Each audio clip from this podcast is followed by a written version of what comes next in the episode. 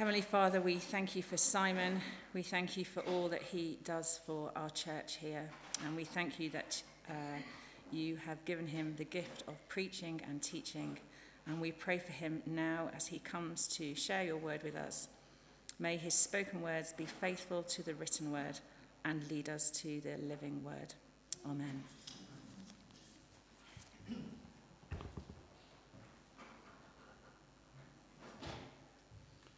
Thank you, Andy. I don't know how much of you could see of Freddie down here, but I was really quite amused in that last song because he comes out he staggers around, goes around in a circle, and as he goes back in, he grabs hold of the, the amp cord on David's guitar. And I thought any minute we're going to lose the guitar. and then he wanders around, he comes around again, and next time he gets hold of David's, um, what do you call these things? Where you put the music on, and he starts doing that like a little earthquake, and you can see David going. So, uh, yeah, so it's lovely, lovely, obviously, to have him here with us as well.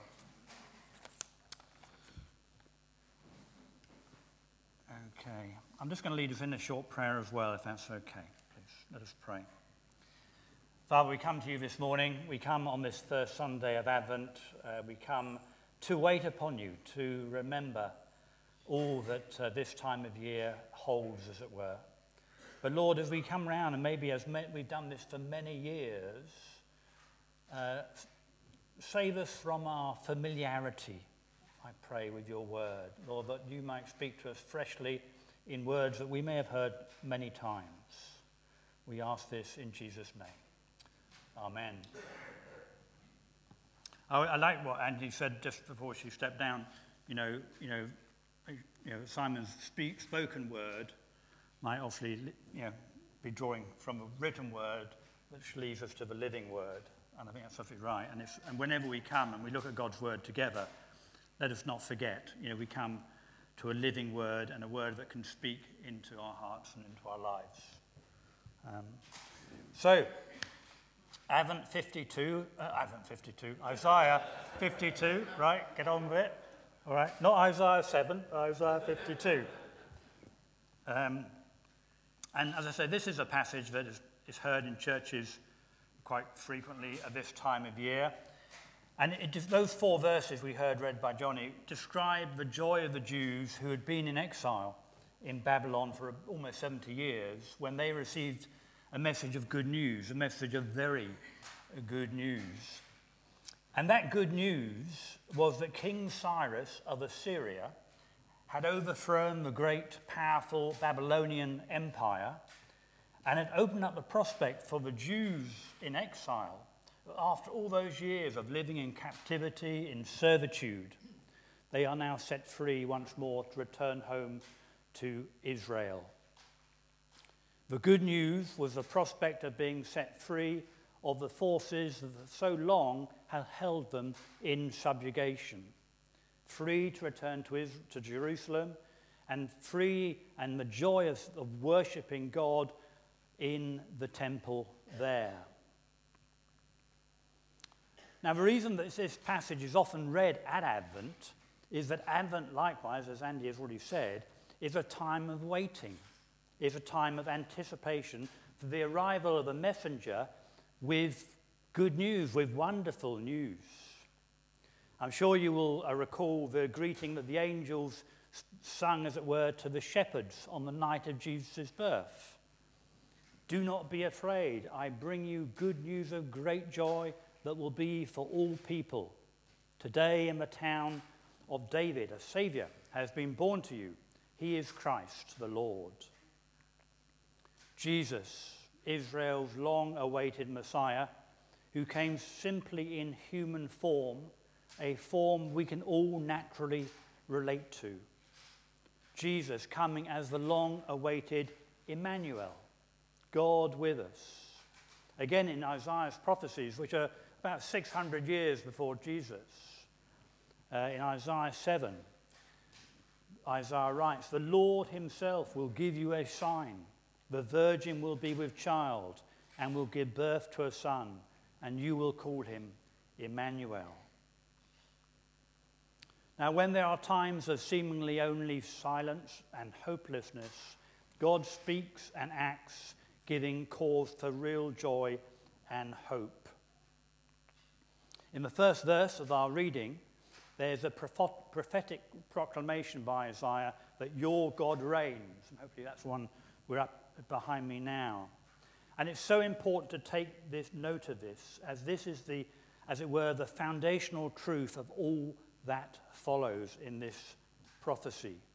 The reason that God's people can have joy and hope, even in difficult times, which we all experience at different times in our lives, is because we know and we trust that our God reigns.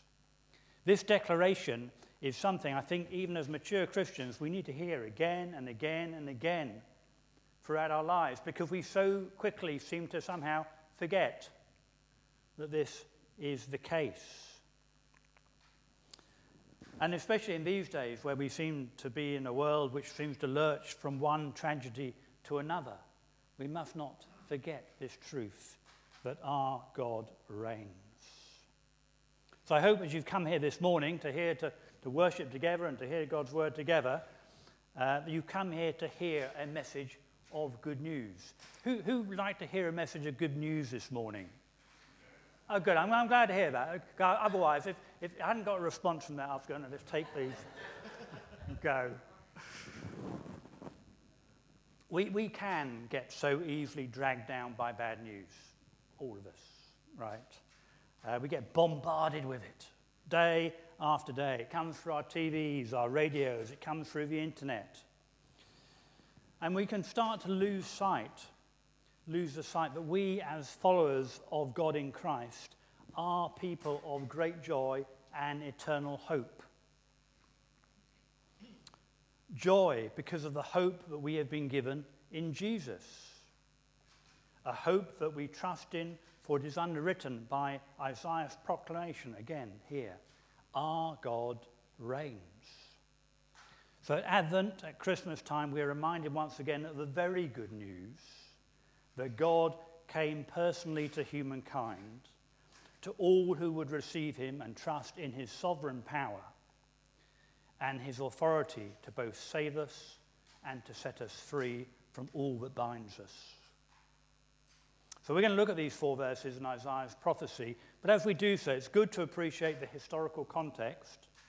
But I would also say it's really so much almost as more important to recognize the significance for us today to take hold of the fulfillment of these words that we see in the birth of Jesus many hundred years later after Isaiah. So let's just look at some of those verses, just four short verses. How, how beautiful on the mountains are the feet of those who bring good news, who proclaim peace who bring good tidings, who proclaim salvation, who say to Zion, Your God reigns. How beautiful are the feet. Now, feet are not often considered very beautiful, are they? In Isaiah's day, they would normally have been very dirty, dusty, even for people who could afford a pair of sandals. But Isaiah refers to these feet as beautiful because it is those humble, grubby feet that are instrumental in carrying the messenger and therefore the message of good news as well. A message of peace, a message of good tidings, a message of salvation and hope. It is good news a wonderful message of God's grace offered to all. Surely, when we consider the magnitude of the offer of God's grace, then even the humblest soul who takes something of that message to another person can be considered to have beautiful feet too. It isn't the messenger who needs to be someone special, they're almost totally secondary. It is the message that is really special. Imagine if you've fallen off a boat in a storm and you were aware of your imminent peril and were rapidly losing all hope of ever being saved. But then you catch sight of some stranger throwing a life belt and a line in for you. Would that not be a most beautiful sight in your eyes? A cause for joy, a cause for hope, even though you are still in the midst of the sea and the turmoil of the storm. We have all the potential to be carriers of good news, carriers of the gospel. Though sadly we sometimes choose not to care, not to bother. But when we think back to the personal persons who brought the gospel to us, would we not acknowledge what a beautiful thing it was for them to do for us? As Christians, we proclaim a message of salvation that is founded on the rock of Christ, a recognition that God is sovereign, and therefore his offer and promise of salvation to all peoples is one that can be trusted in as firm and sure. Even when we can't see evidence of God's sovereignty in this world, Scripture continues to declare to us, Your God reigns. And knowing this, and knowing that He has put our feet on a firm ground in a place from which we can proclaim that message to others, to all who are continuing to struggle in the mar of life, continuing to try and find meaning in life without the creator of life. Psalm 40, a few verses come to mind on this. He lifted me out of the slimy pit, out of the mud and the mire he set my feet on a rock and he gave me a firm place to stand. He put a new song in my mouth, a hymn of praise to our God. Many will see and, and fear and put their trust in the Lord. Blessed, blessed is the one who makes the Lord his trust. Advent, Christmas, is a special opportunity to proclaim the good news to sing, as it were, that new song, to sing that hymn of praise to our God, as we too are reminded once again of the birth of Jesus, through whom this grace filled offer of God is made a reality in our lives.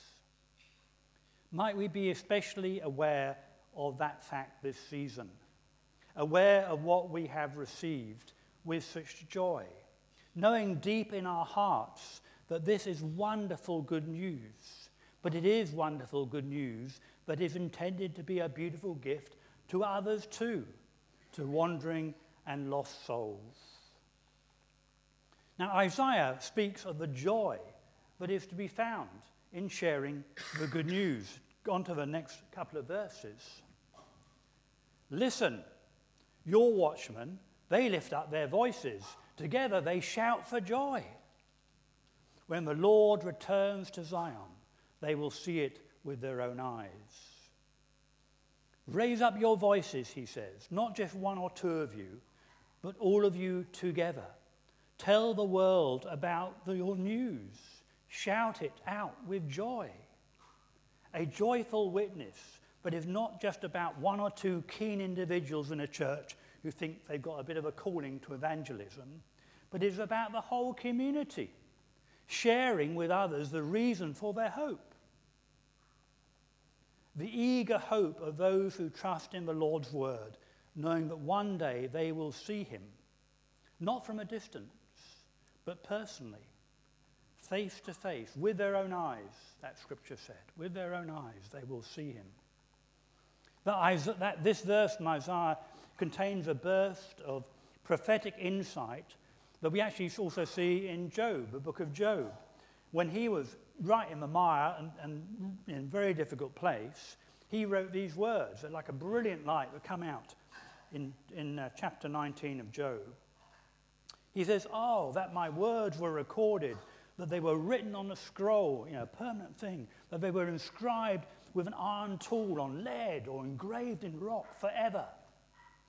I know that my Redeemer lives and that in the end he will stand upon the earth. And after my skin has been destroyed, yet in my flesh, I will see God. I myself will see him. With my own eyes, I will see him. I, not another. How my heart yearns within me. The goal of faith is confident, waiting, trusting, yearning, longing for that day. We're not grasping at straws, we're not wishing on a star, but it is simply an act of simple trust in God and all that we know of Him through the Holy Scriptures, all that He has done already for us, and all that He says He will do too. We are all watch people, men and women, waiting, as it were, on the walls of the city for our Lord's return. It's interesting, they're on the walls of the city. They're not in a private place, they're in a public place, waiting for their Lord's return. They're in the public gaze. But they're people who are not idle, but who call out, who lift up their voices together, so that others might hear them proclaiming with joy the year of the Lord's favor. You will no doubt remember the words that Jesus quoted in the synagogue one day from, from Isaiah 61 when he com- commenced his earthly ministry. He said, The Spirit of the Lord is on me because he has anointed me to preach good news to the poor. He sent me to proclaim freedom for the prisoners and recovery of sight for the blind, to release the oppressed, to re- proclaim the year of the Lord's favor. This is the message that Jesus embodied as he commenced his ministry and that he continues to pass on us through his Spirit. One is a message that must continue to be spoken out, out of joy, both in this Christmas season, but not only at Christmas. Question for you. Maybe it's something you might want to take away and think about. Who could you be those beautiful feet to this Christmas season? Just think around your work context, your family, your friends. Who could you be beautiful feet to this season? And also, another question we can ask ourselves honestly as church is when we get together to sing about the joy and the hope we have in the Lord, is it being done visibly and openly? Are we on the walls? Or are we hidden in some little cupboard somewhere? Verse 9 of our reading burst into songs of joy together. Burst into songs of joy, you ruins of Jerusalem, for the Lord has comforted his people, he has redeemed Jerusalem. I think in this prophecy there's an emphasis on corporate joy, corporate witness.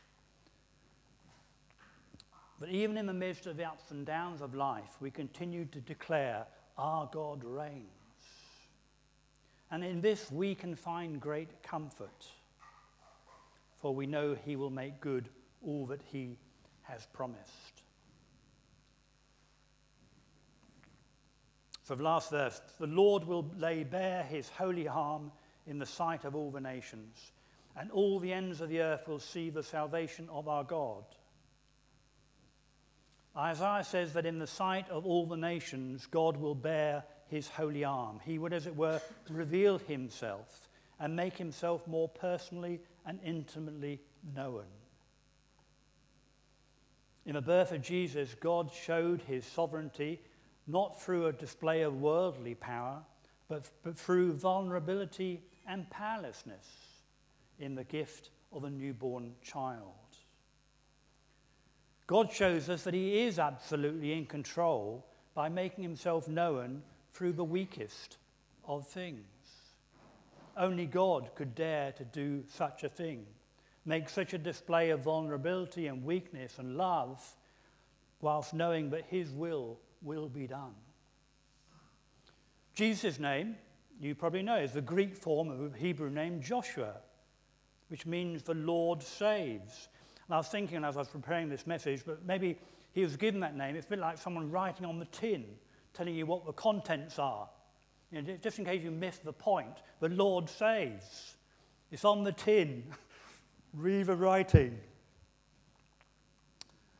John, one of the apostles in 1 John 4, he says, We have seen and we testify, we tell you that the Father has sent his Son he sent him to be the Savior of the world.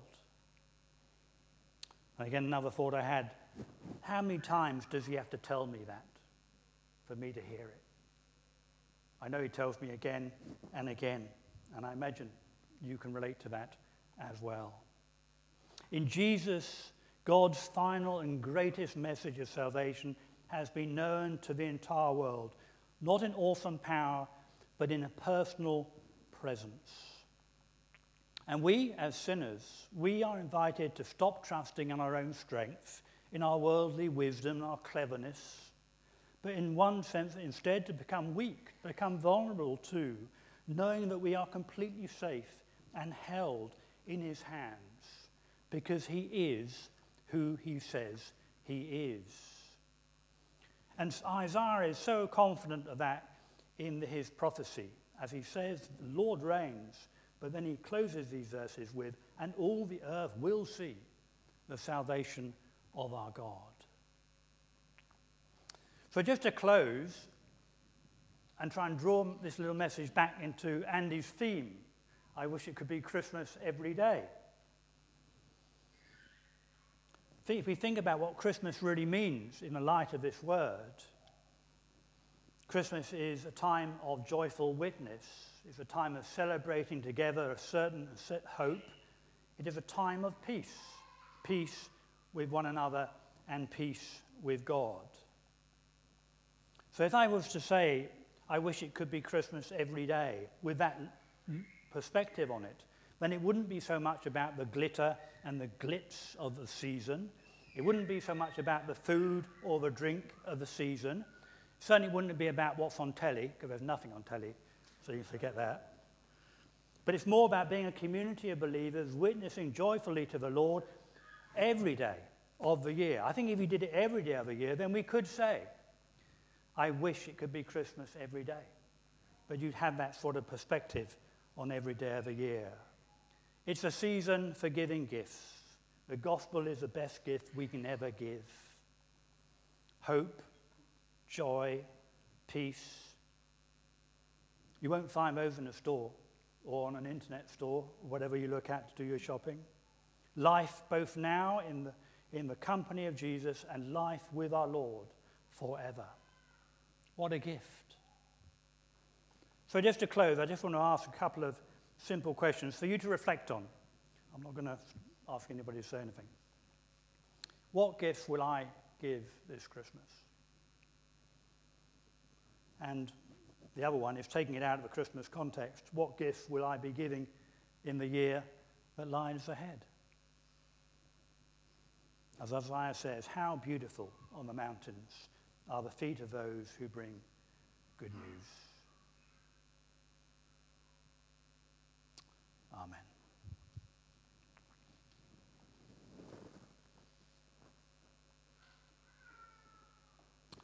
Father God, we want to give you thanks for your word, an ancient word from Isaiah, and a word that sort of brings us starkly awake as we see the birth of Jesus and the good news that comes in Christ.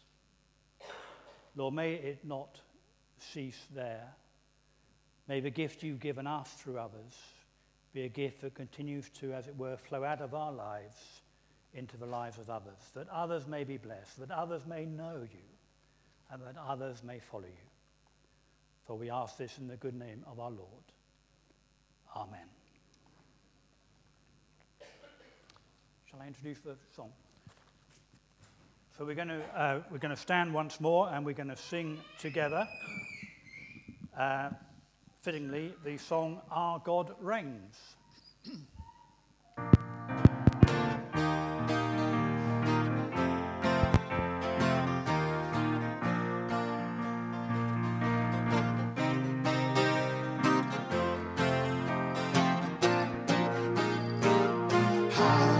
lovely heart.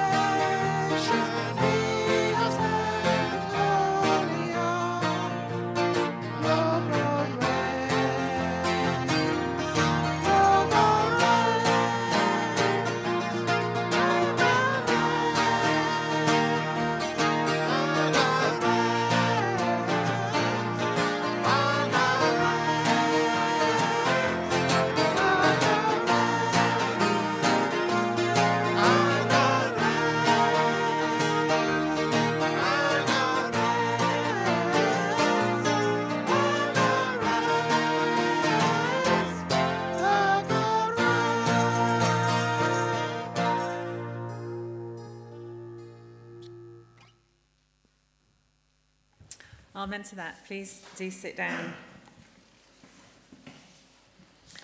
So uh, now I'm going to invite Anthea to lead us in our prayers of intercessions, which she's going to do from her seat over there.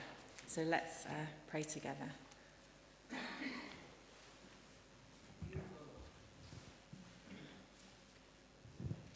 We thank you for being there with us in our ups and downs, even though we may sometimes feel you are not around. Forgive us for doubting you, for worrying, and for trying to work everything out on our own. Help us to trust you more. May we recognize and believe that you are able to accomplish far more than we can ever think possible, and that we can be content in every circumstance. Thank you that your sin and death have been conquered by Christ, and that your power is everlasting. Help us never to forget or take for granted this huge gift of love on our behalf. Help us not to hide this great truth or to keep it to ourselves or fear of judgment. Forgive us for being too busy or distracted of, of other things, for not fully recognizing what you have freely given and what you have done for us. We love and lean on you. In Jesus' name, Amen.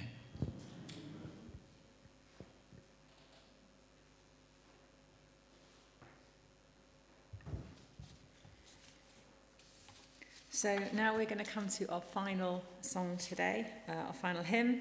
It's uh, Come Thou Long Expected Jesus, um, and it's a version which has a couple of extra verses in the middle, um, which feel really apt for this Advent time. So let's stand together and sing.